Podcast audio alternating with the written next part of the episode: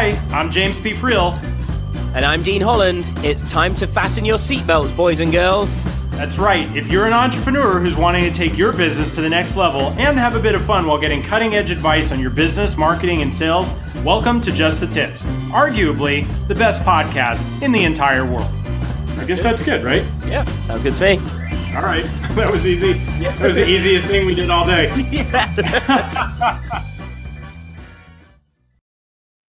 Hey, what's up, everybody? Welcome to another episode of Just the Tips. This is your host, James P. Friel. I am thrilled that you guys are here with us today. I am not broadcasting from my home studio. I'm on a covert mission opening a new business, um, but that's not what we're here to talk about today.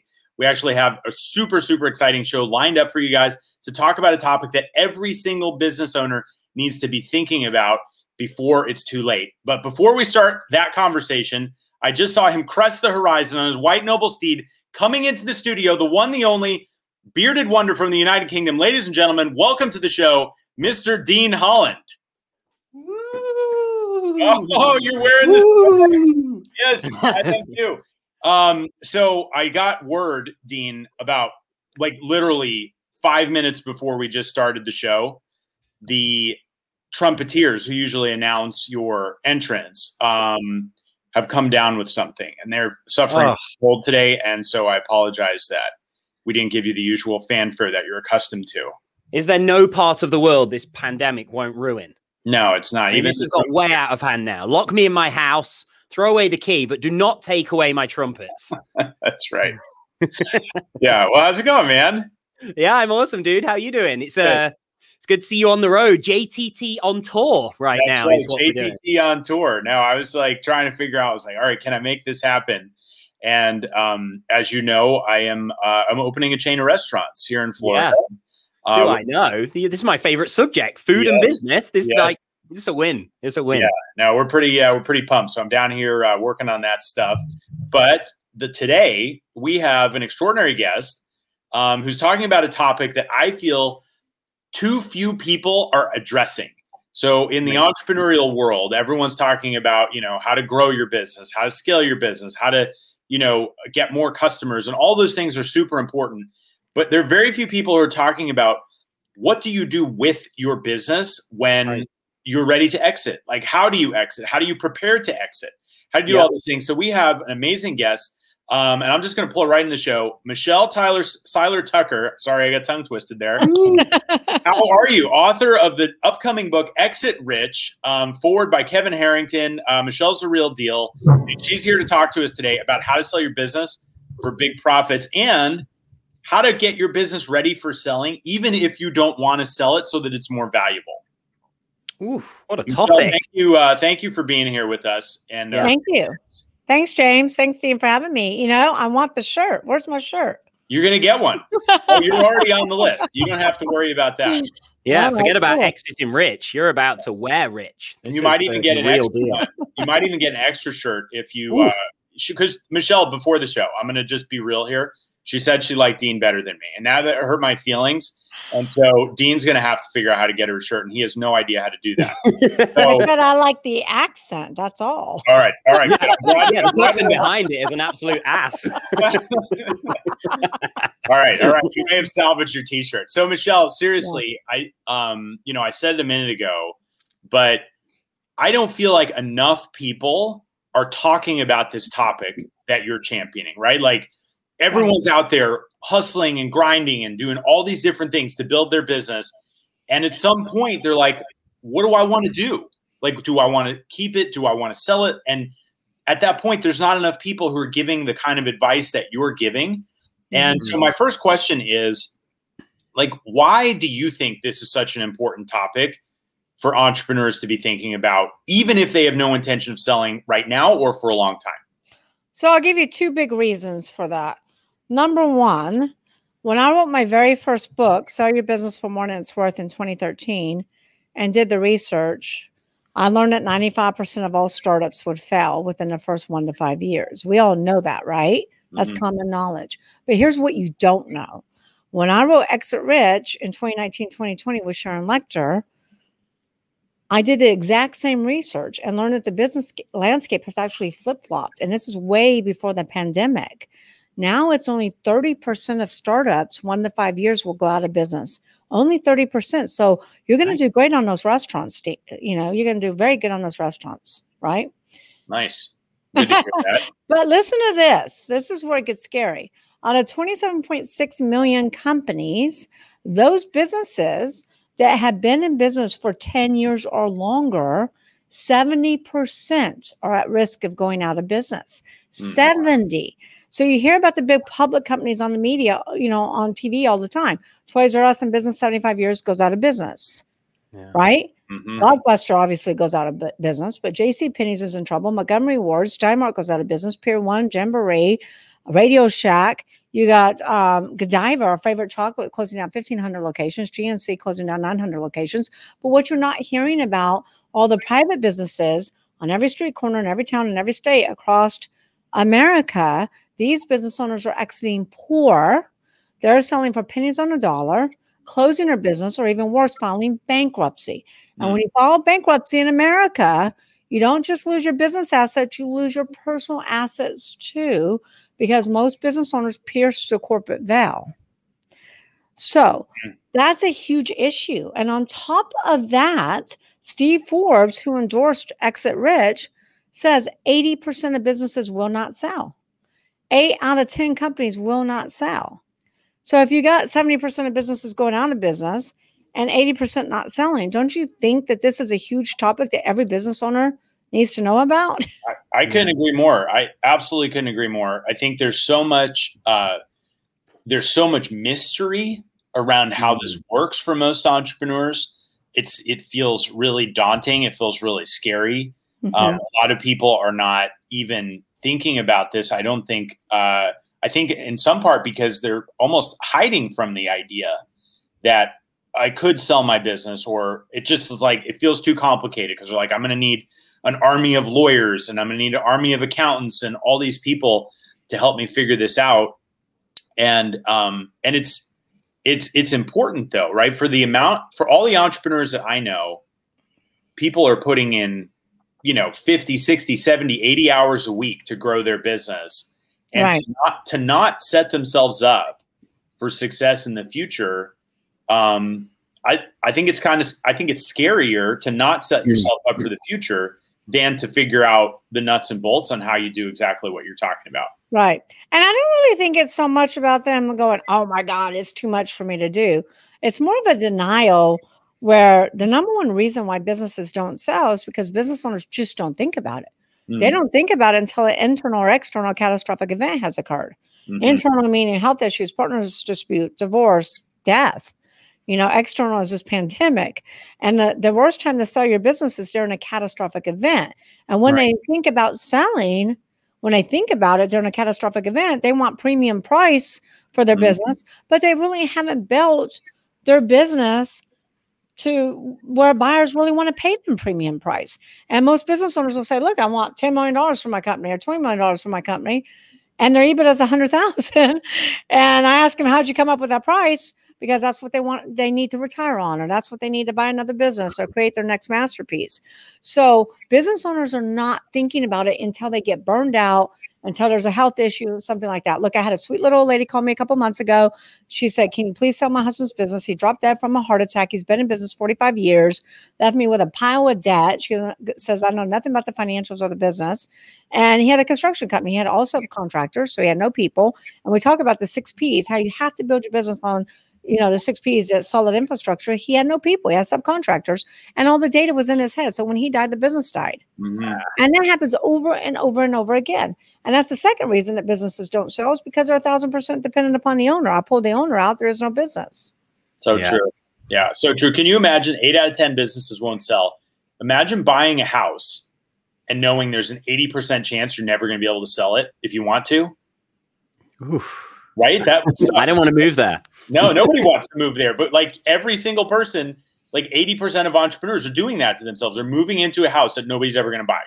That, that's right. That's yeah, right. And then they're gonna they're gonna left they're gonna be left with an asset they can't sell. Mm-hmm. You know, or they're gonna end up out of business like the 70% that I talked about. The number one reason that 70% of businesses are going out of business is because of lack of aim. And aim is always innovate and market business owners stop innovating, they stop marketing. So You true. know, especially the ones that have been in business 10, 15, 20, 30 years, their customers are also aging out. so you mm-hmm. got to make sure you replace your customer base, but you always got to innovate, you know? Eh, yeah, Who- right. All right, Innovation is key. So so all right. So we I think we set the stage for Yeah. why you should listen to this, okay? But I want to make sure that people who are listening, you know, not only like my like our goal with having you on the show, Michelle, was one, create awareness around Mhm. this topic, right? Because I think your that's your whole mission is to create awareness around this Mhm. and come and help people with a solution to Mhm. a problem that you know like with certainty they're going to run into. Mhm. And so that was number one. But number two, give them some ideas and some strategies, and dare I say, some tips. Ooh. That's the tips, right? Um, give them some tips to be able to navigate this. So, what are some of the things that these business owners and entrepreneurs should be thinking about now, even if the idea of an exit is at some point in the future? So the big thing I tell everybody, and look, I'm gonna give you lots of tips. So you better have a pen and paper ready and pack a lunch. We're Here ready. we go. Here we go. Fasten your seatbelts. But first and foremost, we have to start with changing the mindset. Mm. Because business owners' mindset is, oh my God, this is my baby. This is my baby. This is my baby. I'm never going to want to sell my baby. That's ridiculous. Your baby's at home. Go home and hug and kiss your babies. Your business is not your baby. Your business is your most valuable asset. You need to treat it as such. You know, you don't want to go home and kiss your financial portfolio, right? so build your business to sell. And I call this the GPS exit model. This is tip number one follow the GPS exit model. When you want to drive somewhere, Dean, when you want to drive somewhere in London, what do you do? Or wherever you are. You put Yeah. you put your GPS out and what do you plug Right. in? What do you plug the in? coordinates where I'm going. The destination. Destination. That's it. Right. That's- So you got to plug in a destination. And James, that's a problem with most business owners. They have no destination. Yeah. And business owners don't fa- they don't fail to plan. I mean, they don't plan to fail; they fail to plan. So most business owners have no destination, so they're driving around in circles, driving up and down the financial hills. They end up broke. hmm So the destination is key from day one of starting or buying your business. Even if you've been in business ten years and you don't have a destination, let's figure it out right now. So your destination is your desired sales price. Pick a number. What do you want to sell your business for? Everybody gets hung up on a number. Mm. Just pick a number. You might make it, you might not. It doesn't matter. You got to get started. So let's say you want to sell for $20 million, right? There's a number. 20 million? We in agreement? Okay, then what do you what does the GPS exit model need to know next? Where when? you're starting Yeah. from. yeah. What's your current location? Right. What is your current evaluation? Now, here's where most business owners also get stuck. Most business owners have never had their business evaluated. That's financial suicide. You know, we go to the doctor once a year to make sure our heart's still ticking and we're still kicking. We take our car to the mechanic once a year to get an annual tune up, but we don't get an annual valuation checkup Mm. on our business. And there are events that increase valuation. There are events like this pandemic that decrease valuation. You always need to know what your business is worth. Your business could be worth five million one year, and next year it could be worth maybe four million. Right. I So imagine there's a lot of fear around facing up to that. I bet that's why a lot don't do it. Right. It's like you yeah, find but get over "Oh, the have I got a lump? because Let's check it out. you got to get over the fear because the bottom line is you can't fix what you don't know. True. Yeah. So if you want to sell for $20 million, you need to know what your business is worth today. Let's say it's worth $5 million. The next thing you need to know is time frame. So let's say you want to do this in 10 years. You could expand it, you know, but this is just a start of a plan, right? So let's say you want to sell for $20 million. You're currently worth t- 10 million. I'm sorry, 5 million. And you want, look, I already gave you a raise.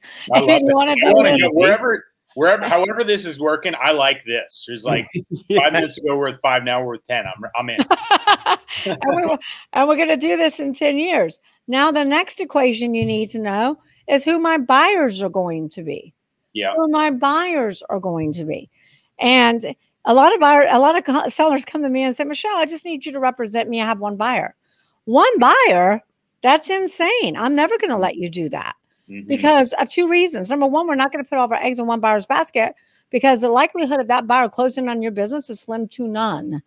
And then we have no backup buyers. Plus, how do we maximize value if we can't create competition? Yeah. Yeah. We Yeah. got to create competition to get you the highest price possible. So there's five types of buyers. So if you want to sell for $20 million, 90% of buyers are first time buyers. They're not buying a $20 million company. They, they buy very small businesses, Hmm. uh, typically under half a million dollars.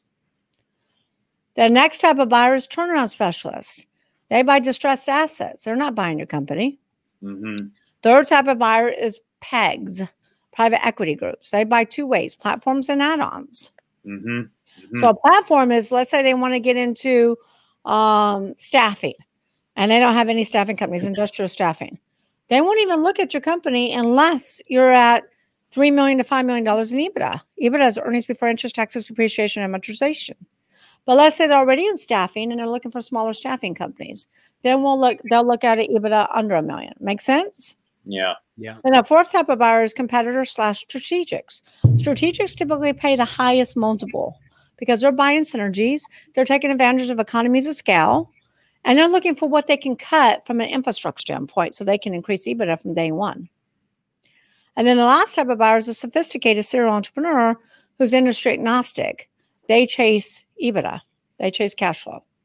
So you say, okay, I want to sell a $20 million company. It's going to be those three types of buyers, right? Mhm. Now you need to like reverse engineer your plan and figure out where do your financials have to be To be attractive to that type of buyer. To And be I- attracted to that type of buyer, but to also get an ROI. So if you want to sell for $20 million, you need to know where's your gross revenue, your, your profit margins. Most importantly, where's your EBITDA need to be? To Mhm. sell for $20 million, you need to have an EBITDA of four to $5 million. Mhm. Four to $5 million. Then you need to find out well, what's their synergies? Like, what are they looking for? And build your business to, to meet their specific criteria. It's kind of like, James, you're opening up these restaurants in Orlando. Do you know your target audience? Mhm. Exactly, right? You already know your target audience. You're building these restaurants to suit your target audience's criteria, right? Yeah. Same thing with building your business to suit your buyer of your business's criteria. Make Right. sense? I, I was about to say this process hearing you explain it it's it's identical in, in so many similarities in the way of we would sit down and say right who's our dream customer like what Same product way. are we selling what Same what way. earnings per customer do we need to reach how many customers to reach our goals you know you're going for the same approach in, in many respects here right It's the exact same thing, but nobody thinks of it like this. yeah And nobody builds it like this. Nobody plans it like this. But it's the exact same thing. And then the last step in the equation is why? why? You know, your why has to be powerful enough to keep you in the game. If it was easy to sell a $20 million company, everybody would be doing it. Yeah. that's So your exactly- why's got to be powerful enough to help you weather all the financial storms that are going to come your way. Then Well, the next all, thing, the, all the ins and outs and the process, and it's like you know, because what you're talking about, you have the destination, you know where you're starting, you have a time frame in mind. That's like that's the framework of the plan. Then you got to actually like do the work to make all of that happen. So you have to have a big why. you have to have a big why, because then you could be like trucking right along, making your goals, and bam, here comes a pandemic. yeah Bam! yeah. Here comes a guy. comes Here a comes, hurricane, you know? here comes a guy with a British accent. You start doing a podcast with him for four Yeah, years. this says process. this says process. um, Michelle, I got to ask, how did, why this? Like, you're, you know, you're a seasoned uh, business professional, like you know the ins and outs. Like, why, why is this the thing that you're doing? Like, what's your why? oh my gosh. I'm just, I love entrepreneurship since I was a little kid. I had different types of businesses. So I live, breathe, you know, sleep entrepreneurship. I'm like a kid in a candy store. The thing that gets me the most excited is to find out how, you know, an entrepreneur started their, like, we're selling a, a company right now for $70 million, and the owner has an eighth grade education, and he started his business out of his pickup truck. No kidding. That's and awesome. so just I love stuff like that. And I just think entrepreneurship is alive and well. But the problem in America is that small, you know, there's 30.2 million businesses in the United States. Small business is the backbone of our economy and employing over half the US workforce. If we lose small business, like 70% of businesses are going out of business, we lose jobs. You lose jobs, you lose spending power, you lose spending power, and then you lose more small businesses. It's a trickle down effect. So Mm. my my passion and mission is to really save America's economy by saving small business, saving one business at a time from going out of business. Yeah, no, I, I, we share that so much. Like that's exactly the way I feel, and I know Dean feels too. Um, I'm curious, what was your first business as a little kid? My first business as a little kid was just your typical little lemonade stand. you know, and and then just doing chores for people, saying, "Oh, look, I'll do this, pay me this. I'll do that, pay me this." But yeah. um, pretty young, I I had an event company, and then I had a magazine business, and you know, then I've just kind of had lots of other businesses. You know, before I did mergers and acquisitions, you're going to find this interesting because of your restaurants. I did franchise sales, franchise development, and franchise consulting. All right. I was an equity partner with several different franchisors and I've sold hundreds upon hundreds of franchises. Nice. So I know a lot about the franchise world. I love that. Awesome. I uh, yeah, well, it's it's always so it's always so interesting to find out everybody's backstory and like where they've come from and what they're doing. But I think you know to that you like you've you've been in the business world in this game for your entire career. Yeah, pretty much. Yeah. No, that's awesome, and that's and that's exactly why you know Dean and I want to have Michelle on the show, you guys, because like this is not this is not theoretical stuff, right? This is like practical, in you know, battle tested strategies to help you protect the biggest asset that you have, which is your business. Like you wouldn't, you know, just like you know move into your house and not get insurance on it and let it go and all this other stuff. Like you gotta you got to protect your business too because that's where all your time is going. Um, yeah. Dean, uh, I'm uh, I'm hogging the mic as usual. What no, uh, I, comments or questions do you have for Michelle? Yeah, so I, I, would love to know. So, being somebody, you know, we've started, you know, our cosmetics company. Let's take it from this perspective. You know, like I haven't, you know, I've thought in my own head, like, oh yeah, this could be a company that that becomes huge and sells one day. Like listening to you there, like I've I've not done those things. It's just a thought in my head. So is this something, you know, if somebody's like me that they haven't done this process, is this a case now of, okay, just kind of pause right now and go through these steps you've just said? And what about also maybe somebody hasn't even started their business yet? They've got their mm. idea, they're very new startup phase. When is the time to do this? Is this a case of like, you should be doing this right from the start? Or do we need to get moving first? Do we need to reach a certain point? Well, I think, you know, with your cosmetic company, you've already started, right? Correct. Yeah. How many years? Uh, four oh yeah, you should definitely be doing this. You're four years late. yeah.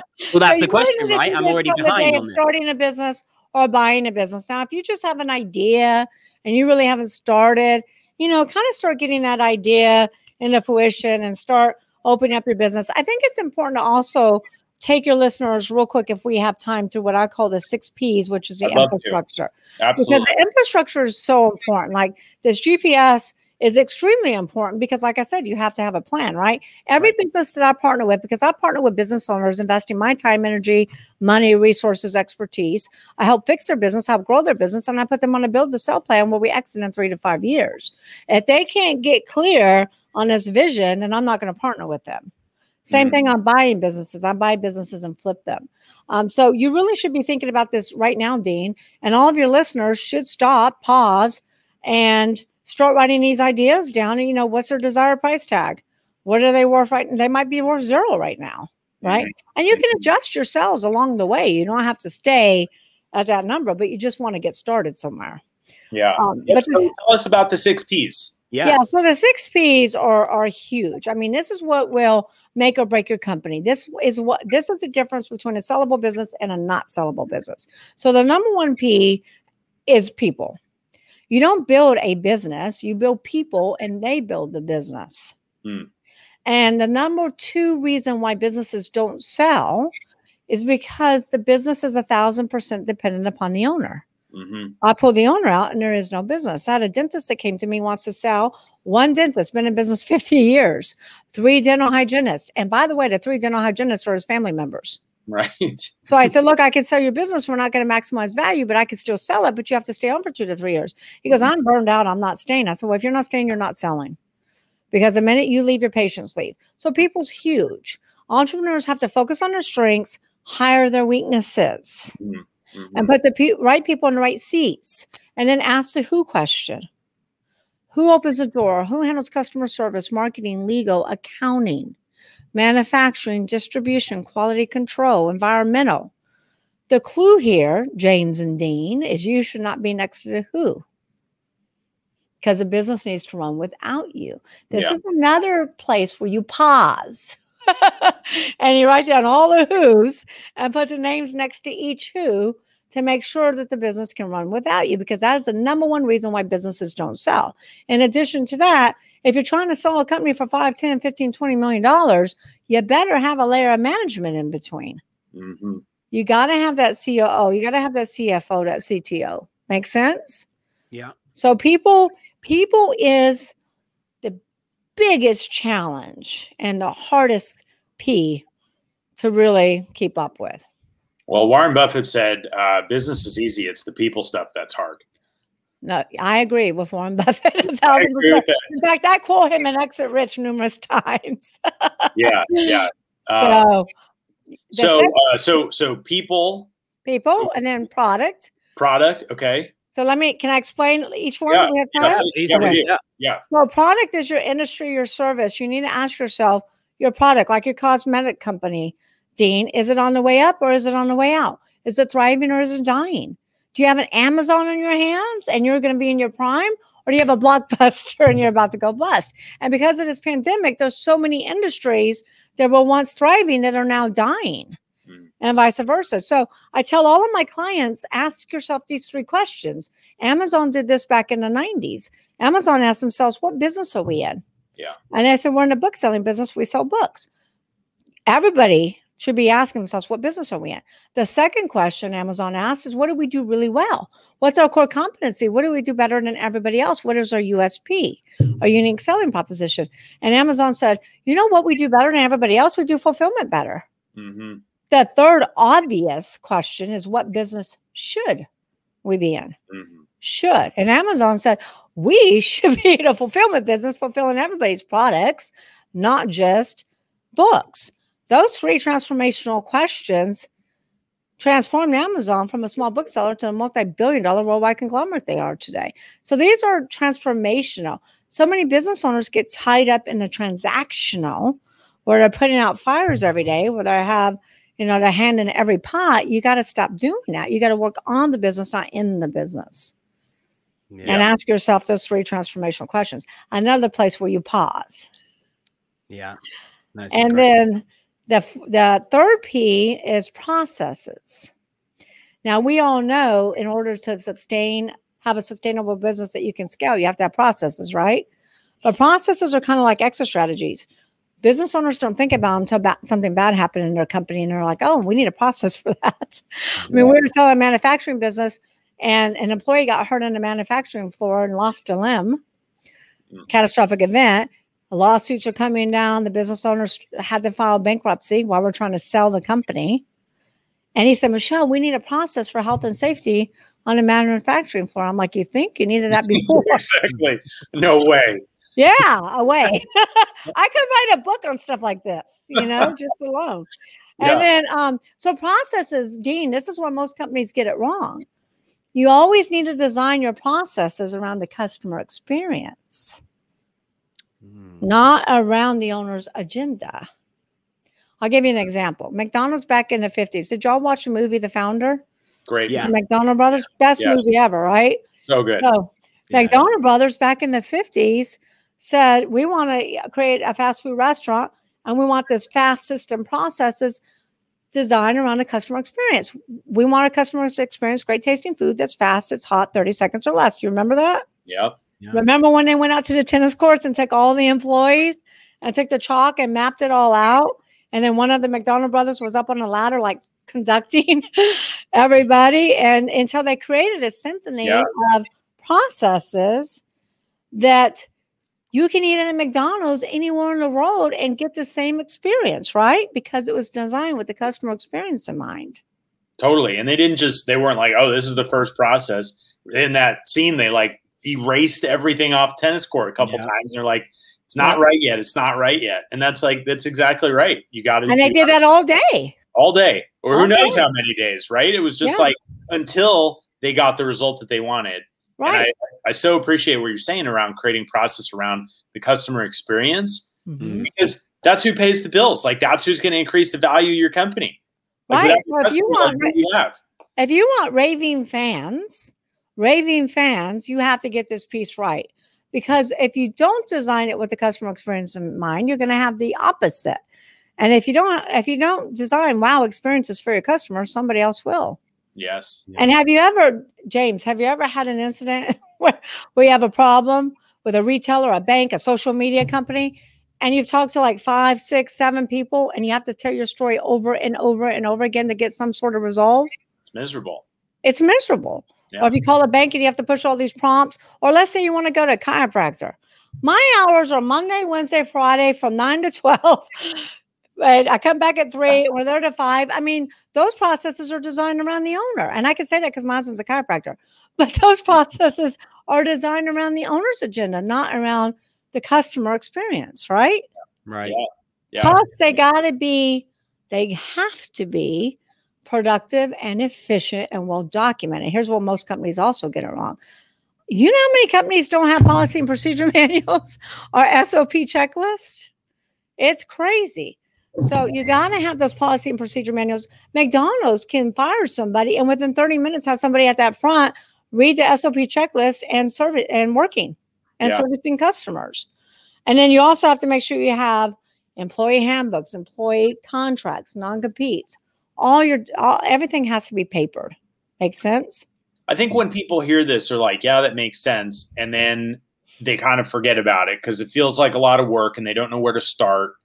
Yeah. And and Well, and I think they also, they also think like, oh man, it's if I don't have it all the way done, then I'm not going to worry about it. And you know, Dean knows that one of the things I talk about a lot is good, better, best. It's like just start, like get Mhm. something going, and then improve upon it. And this is not a this isn't an overnight thing, right? Mhm. It's like you're building the asset. Like this is ongoing. Like you should have a policy and procedure manual open up in your company.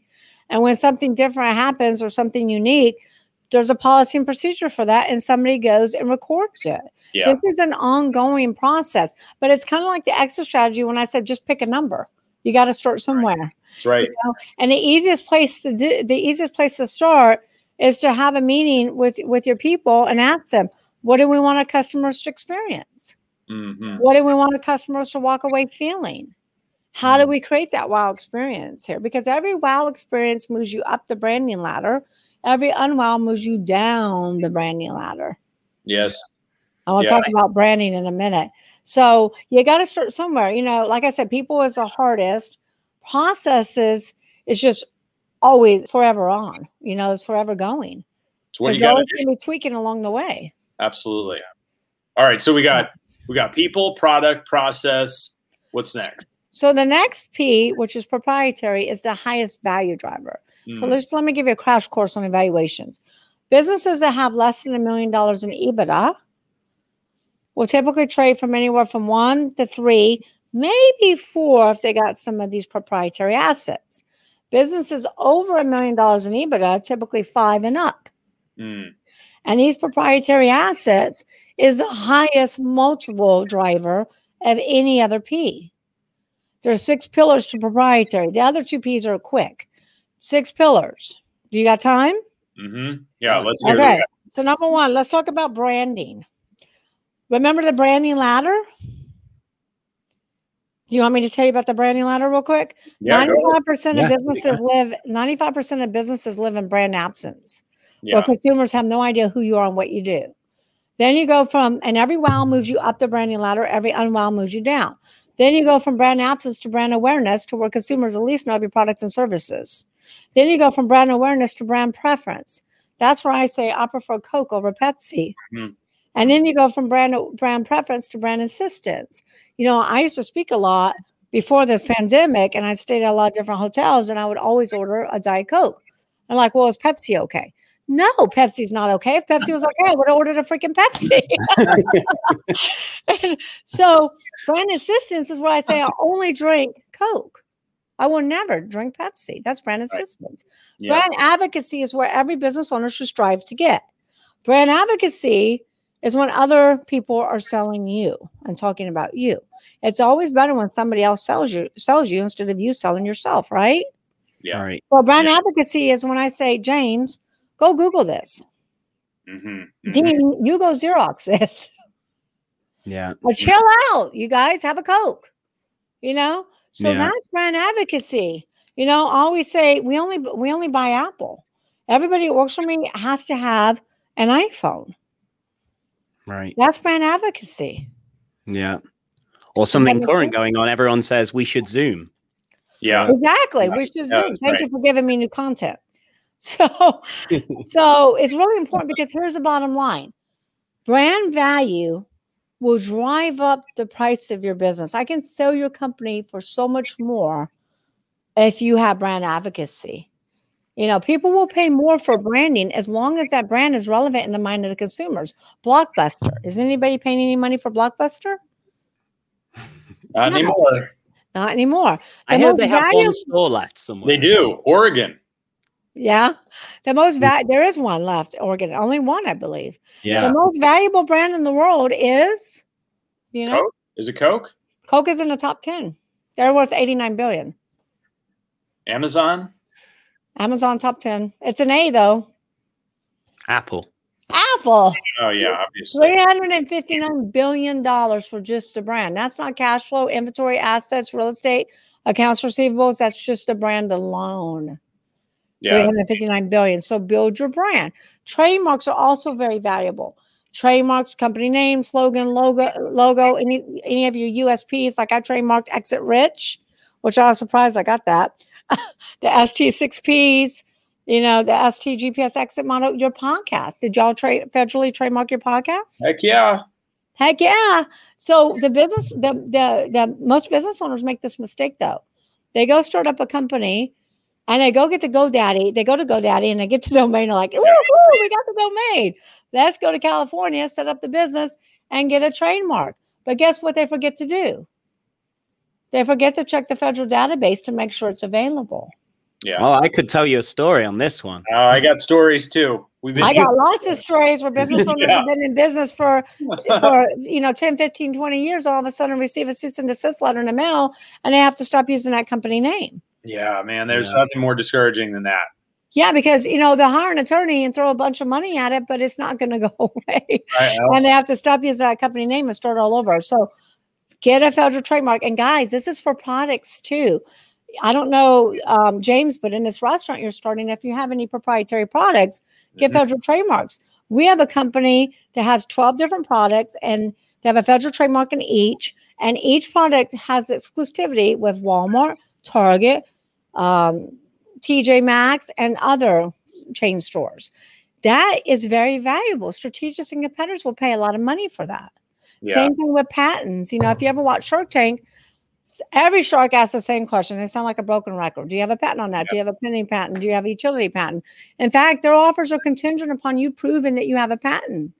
You know, we sold a company for $18 million that wasn't making very much money, but it had 18 patents. Yeah. And Yeah. then contracts are huge. Manufacturing contracts, vendor contracts, distribution contracts, any type of exclusive contracts. Franchising hmm is huge. Franchise who has franchise a franchisor who has franchisees and has those contracts. Client contracts are the most valuable because buyers want to make sure there's money coming in, especially if you have the subscription model with recurring revenue. Here's a caveat to contracts. So this is worth a lot of money to you, James. I'm listening. Don't make this Taking mistake. notes, James. You got to get this. Most business owners leave out the two sentence transferability clause. Right. This contract is transferable in a new entity. In all the years I've been doing this, thousands upon businesses, I have never seen one owner have this. There was an M&A firm that sold to a private equity group. They had 1,500 franchisees. The private equ- equity group had a due diligence team. Nobody checked the contracts. The franchisor threw this huge celebratory party, and the franchisees didn't like the private equity group, so they didn't transfer over and I never went to them ahead of time to get consent to transfer signed. One franchisee transferred. The other ones didn't. Guess what? That private equity group was out of business, filed bankruptcy within 90, 120 days, and sued the entire legal team. Oof. 99% of sales are asset sales, not stock sales. So if the buyer doesn't agree to do a stock sale and the clients don't agree to consent to transfer, Hmm. then your deal can be dead in the water. Yeah. Oh man. Well, this is a, and this is why you need to read this book. Right? Exactly. So Yeah. databases, I'm almost done. Databases. What do you Okay. want me to finish or just let's yeah. Well, we Yeah, got we got two P's left. I'm not going to leave everybody. databases. Facebook paid 19 billion dollars for WhatsApp, and WhatsApp was hemorrhaging money, but WhatsApp had a billion users. Mhm. So that is synergy. What we're talking about here are synergies, the strategics, competitors, and pegs will pay a lot of money for. So you got to build your database and make sure it can be retargeted and repurposed. Celebrity endorsements. You know, we have a client that has products with Oprah. Strategists and competitors are going to pay a lot of money for that because they want their products in front of Oprah. Yeah. Radio personalities are also big because they can only endorse one diet company, one skincare, one cosmetic company at a time. I mean, you see Jennifer Aniston's face on Aveeno products. You Mhm. don't see it on any other skincare line. Same thing with Cindy Crawford. She endorses rooms to go, nothing else, right? So celebrity endorsements are huge. And then e-commerce, like if you're going to sell some products um, that you sell in your restaurant online, James, those top positions on Wayfair, Etsy, Amazon, eBay, Modern are huge. This is Mhm. what we call prime real estate that buyers will pay a lot more money for. Yeah. Assets. That's awesome. That's awesome. What a great. I mean, you, you got like I could talk to you for hours and hours about this stuff. Like, you know, all of this is so uh so fundamental to building a business. Mhm. It's not it's not like I said at the beginning, it's not the stuff that most people are talking about. Like most people are like, "Oh, like how are we going to run some Facebook ads or how are we going to do this or how are we going to do that?" And I'm like, "Okay, that's all cool stuff." And and it, it's a piece of the puzzle, but like we got to get the big foundational pieces locked and loaded and understand how important they are before we, you know, mess around with all these other details because you could just spend years focusing on the wrong things and not really have a return to show for it, which is, I think, uh, absolute sad shame. So You got to have this balance of this infrastructure because otherwise you'd just be throwing money at Facebook trying to get cl- customers in, but you're not going to be sustainable and you're not going to be able to scale. And Yeah. obviously you won't be able to sell. yeah, Yeah. Right. Exactly. So the the the um, fifth P is patrons. So this is your customer base. You know, most businesses follow the 80-20 rule where 80% of their revenue comes from 20% of their clients. We Yeah. had an oil manufacturing business that we were selling that had customer concentration. 70% of their business was tied up in BP. We appraised the company for 9.8 million. We have 550 buyers.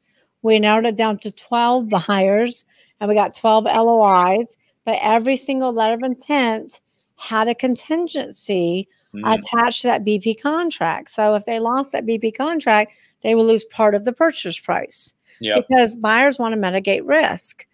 Right. But we found a strategic competitor that has similar products and services, and they've been trying to get in BP for decades and can never get in the door. So they, they knew if they bought this company, not only will they make money here, but they're going to make money over here getting their products and services. So this company paid, offered, and paid 15 million for 70% of the company, which is 126% more Mhm. than the appraised price.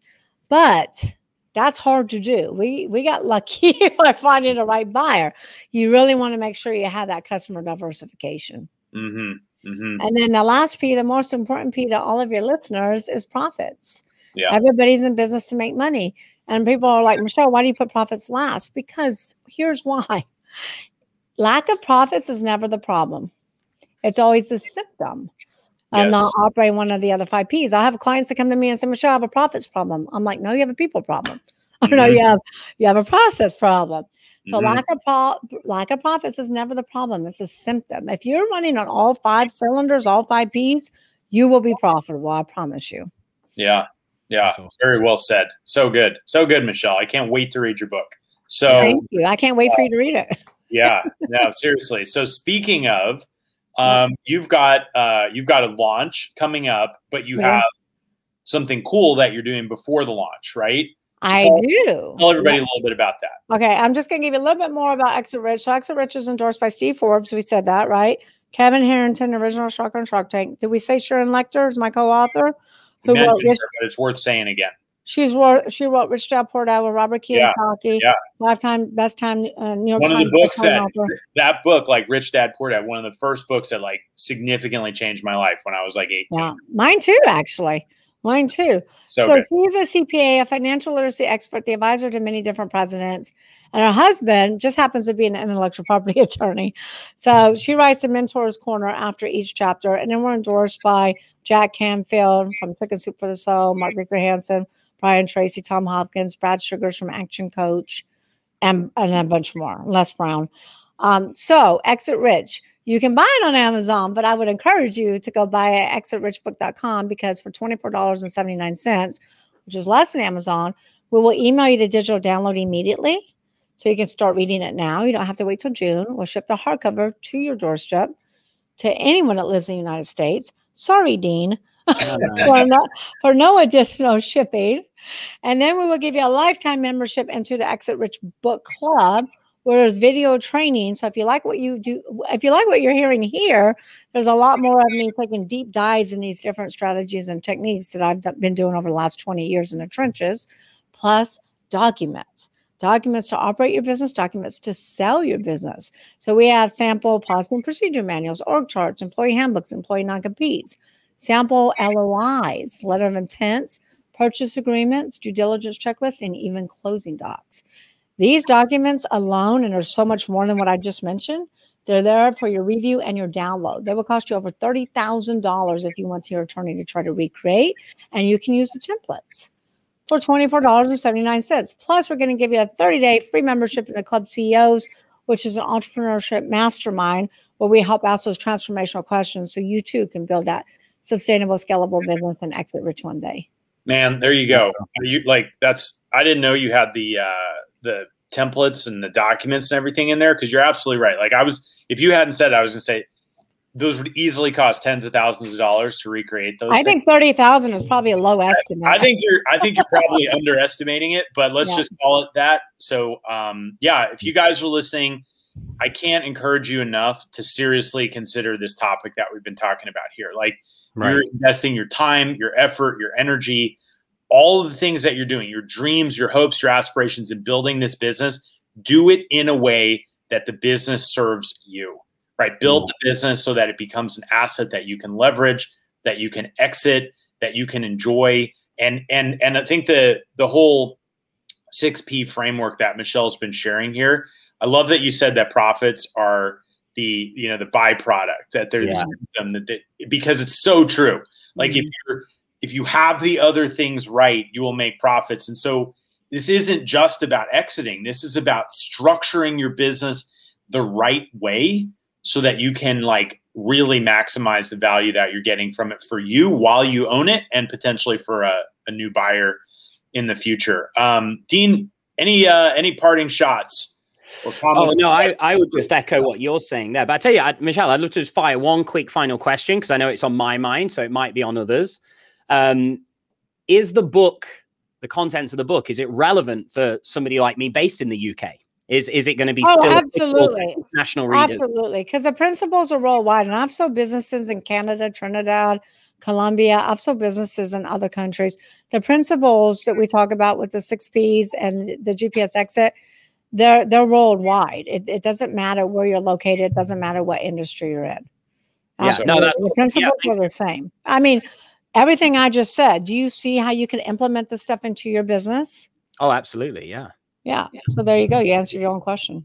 There we go. All right. no, thank you. Yeah. there, Uh, no, I can safely say, just echoing what James said, like, and, and going in line with your question you just asked me, this has been a great show. It, I think you've given some clear, simple starting points for people to think about. And uh, yeah, just like James said, I think the book now is a natural carry on from listening to this show. So uh, yeah, Yeah, thank you you for know sharing it what? with us. a lot of people say, "Oh my God, Michelle, we covered the whole book." No, we didn't. We covered six chapters. Well, There's even, like 23 chapters that we haven't talked about. well, and even even still, it's like there's there's so much depth to Yeah. go into, and the you know all the different things, and uh, it's just it needs to become an important topic Mhm. for, for you. Like if you're if you're really like I want to build a business, you cannot build it without thinking about this. It's like it's entrepreneurial malpractice do that. I love that. I'm gonna I'm gonna steal that. Yeah, I'm gonna Let's steal do it too. it. I just came up with. I'm gonna keep using that. Well, But I James, trademarked it, guys, last week. So, you, uh, and James, I think you hit the nail on the head earlier when you said it's not just for selling because it really isn't. You know, exit because you're never going to be able to sell your business unless you've actually built a sellable asset. So, exit rich is all about building a business that works for you rather than a glorified job that you go to work at every day. Yeah, yeah, exactly. And and the, the number one thing that I hear from entrepreneurs all over the place, like, is they want freedom, right? They Yeah. want time, they want freedom, and they want income potential. It's like, okay, this is the path to doing that, right? It's not just make another post on Instagram. And Dean and I have like, you know, ragged on social media a little bit here. Not that there's anything wrong with it, but that's not the main event. It's the icing on the cake, right? You got to build the cake before you put the icing on it. And that's what this is all about. And you need all the ingredients. I think it's Elon Musk that says when you bake a cake, you got to make sure you have all the ingredients in the right percentage of Yeah. ingredients. yeah yeah yeah absolutely um, well so uh, so awesome to have you on the show michelle uh, for those of you guys Thank who are listening please make sure that you go and grab a copy of the book exitrichbook.com um, and get your hands on all the extra goodies that michelle's throwing in there which is kind of mind-blowing that they're there so get them while they're available and um, yeah we'll leave it at that thank you uh, thank you for being here michelle dean and i are going to go to a super quick commercial break we're going to be back and we're going to wrap up the show Thank you all so much for having me. My main website, I just want to say, is seilertucker.com. Got it. Okay, Thank we'll you. make sure that's in the show notes. Thanks Thank so much. you, gentlemen. I had a blast. Okay, Thank we you. did too. Take care. All right, you guys, we're interrupting this incredible episode to bring you a very important announcement. And that announcement is the new Just the Tips members area. What? What? We've created a members area that has trainings right out of the gate from Dean and I on our best strategies to help you grow your business.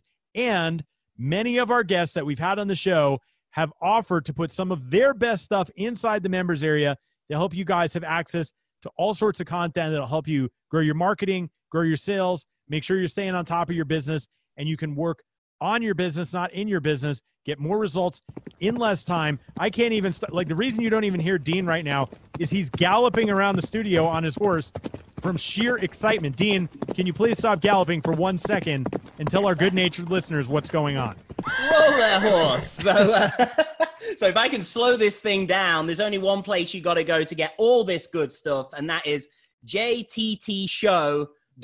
That's jttshow.com. It's all free, and I think you're going to love it. We will see you guys on the inside of the new Just the Tips members area, jttshow.com. Now, back to our regularly scheduled programming. All right, so we got like three minutes before Doug's going to kick us off the air, but I wanted to just like extend that interview a little bit because I thought it was so valuable for everybody. Um, Yeah. I'm just curious, like, what was, what's your biggest takeaway from that conversation we just had? For me, just the, the the simple aspect of actually just like stopping and saying, okay, where are we at right now? hmm where do we actually want to be? Like, what is the plan, the end destination? And then formulating the plan to actually take us there and orchestrating, you know, everything that you do and all the efforts that you make, all the investments and reinvestments into the business is feeding into that that journey.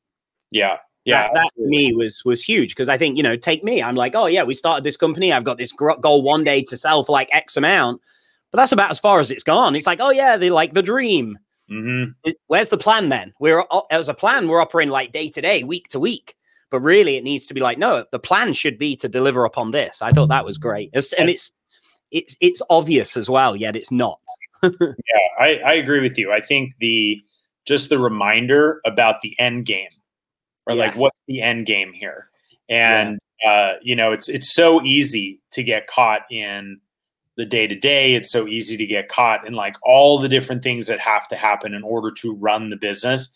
You, it's easy to forget that the business is an entity. The business can be an asset. You can turn it into an asset, and that's what you're working on building towards and um, and so I love uh, I love her idea about the you know sort of like the annual valuation checkup. You know, like Yeah. where, are, where are we relative to our progress? Um, I think that's uh, that's super important. And so uh, yeah, I was I had a, I had a great time. I think we had some other stuff planned for today. Um, but I think uh, having having a few extra minutes on that interview was uh, was the way to go.